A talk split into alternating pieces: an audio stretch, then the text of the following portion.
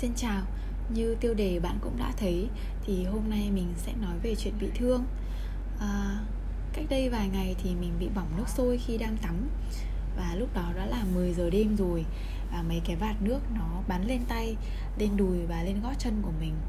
Đếm từ 1 đến 3 thì cảm giác bỏng rát nó ập đến Nó cháy lên và khiến mình đau kinh khủng khiếp. Mình nhìn rõ những vệt nước nó hắt vào bắp tay nó sẫm màu và tạo cảm giác như là thịt mình bị lõm vào vậy. Mình khóc không ra nước mắt vì nó quá rát và chỉ cần ngưng một giây thôi là cả thân trái của mình nó nhói lên.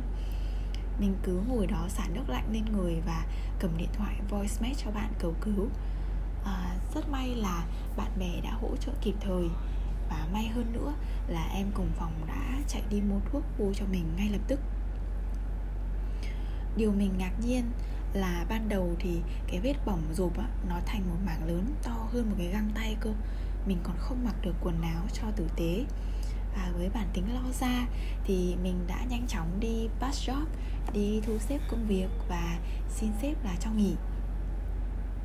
Thế nhưng mà thần kỳ là khi mà mình thiếp đi và mở mắt ra và sáng hôm sau thì vết phồng nó đã xẹp đi như là chẳng có chuyện gì hết không còn đau và chỉ hơi rát nhẹ thôi. Và thế là mình lại mặc một cái váy rộng và một cái áo không tay để tránh cọ sát và cứ thế đi làm. Cái tốc độ hồi phục ngang với tên lửa đấy, nó đã làm mình vỡ lẽ ra một điều. Đấy là không ai tránh được việc bị thương, nhưng mà chỉ cần xử lý đúng cách và kịp thời thì nó sẽ lành nhanh chóng và hạn chế tối đa những cái vết sẹo sau này. Mình cũng nhận ra là khi mà mình có tổn thương về thể chất thì mình được báo động rất nhanh và chủ động tìm kiếm sự giúp đỡ, chủ động xin nghỉ để phục hồi vết thương. Nếu bị bỏng thì bạn sẽ được hướng dẫn là cách ly khỏi nguồn gây bỏng. Nhưng mà khi có tổn thương về tinh thần thì không. Mình hầu như là không nhận ra, không biết nguyên nhân để mà cách ly và cũng không biết cách nào để bình phục. Vết bỏng có thể khiến cho mình không ngủ được, không làm việc được, không suy nghĩ được và vết thương về tinh thần cũng có thể tạo ra hậu quả y chang như thế. À, năm ngoái thì vào sinh nhật 25 tuổi mình đã chúc bản thân mình có rất nhiều điều mới. Một năm trôi qua thì đúng là mình có nhiều điều mới thật nhưng mà đều là những nỗi sợ. À, mình sợ mình không làm được điều mình muốn sợ phải đối diện với những đổ vỡ sợ phải bắt đầu lại sợ vì mình không bằng những người khác và mình bất lực với chính cái cơ thể này. Năm 2020 là một năm khó khăn.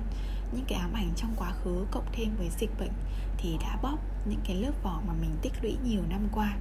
Nó khiến mình nhận ra sự nhỏ nhĩ, yếu đuối, xấu xí và mong manh từ bên trong. Cái năng lượng của mình nó xuống đến tận đáy Và trầm cảm thì đến như một lẽ dĩ nhiên. Mình có gần hết các biểu hiện của trầm cảm chỉ là cái việc cuối cùng làm đau cơ thể là mình chưa làm thôi. Mình trống rỗng mệt mỏi và nhạy cảm với mọi thứ. Khi mà sự tự tin bên trong mình nó đã xuống đến tận đáy rồi mình có mỹ mụn nữa. Bên trong thì rỗng bên ngoài thì xấu và những cái mụn đã phá vỡ thành trì cuối cùng của mình bỏ lại mình với những tháng ngày nằm trên giường và rên ư ử. À, sự thực là mình đã nằm rên ư ử theo đúng nghĩa đen luôn rõ ràng là mình đã bị chấn thương, mình biết điều đấy và mình cố thử tìm cách khoanh vùng. Nhưng mà sự thực là mình chỉ làm được ở phần bề mặt thôi. Mãi cho đến gần đây khi mà mình đi học một khóa về mental treatment thì mình mới thực sự hiểu vấn đề của mình nằm ở đâu và cần phải khắc phục từ đoạn nào ờ, như thế nào. Chưa bao giờ mình hiểu một cái vết thương khi mà không được xử lý đúng, nó có thể bào mòn một con người đến như vậy à, và cũng từ đây thì mình nhận ra là vết thương dù có xảy ra lâu cỡ nào đã bao nhiêu năm trôi qua chỉ cần là bạn chưa xử lý thì nó vẫn còn nguyên nguy cơ sưng tấy và viêm nhiễm sang những cái phần khác. Khi mà có một vấn đề trong cuộc sống không trọn vẹn thì nó sẽ luôn luôn cố gắng để tìm cách giao tiếp nhắc nhở thôi thúc cho bạn phải lôi ra bóc tách cắt xén lau dọn những cái tàn của của nó. Ngoài bạn ra thì không ai xử lý thay được thời gian không chữa lành mọi thứ. Đừng đẩy cho thời gian làm việc mà mình phải làm. Mình thu âm số lần này trong trạng thái bình phục khoảng tầm 85% và vẫn đang trên đường thực tập để khỏe hơn.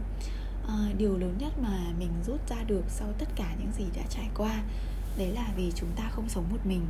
Thế nên là việc bị tổn thương và vô tình làm tổn thương ai đấy là khó tránh khỏi nếu như chúng ta có thể thành thạo việc sơ cứu cấp cứu khi có bệnh nếu như chúng ta có thể vệ sinh cá nhân hàng ngày để phòng bệnh thì cũng hãy dành sự ưu tiên và coi trọng như thế với sức khỏe tinh thần với cảm xúc với tình yêu thương sự tự tôn của chính mình.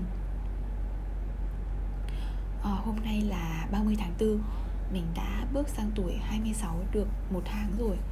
Ảnh bìa của audio này thì là tấm ảnh kỷ niệm vết bỏng sau 3 ngày của mình um, bất kỳ một tổn thương nào cũng để lại dấu vết và mình không cố gắng để che giấu nó.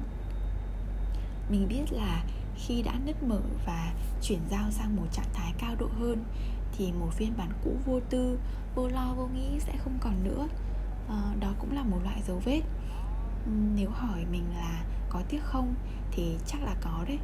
Nhưng mà đổi lại thì một phiên bản biết nghĩ hơn biết lo cho mình hơn biết lùi lại để nhìn rộng hơn là một cái giá xứng đáng để đánh đổi.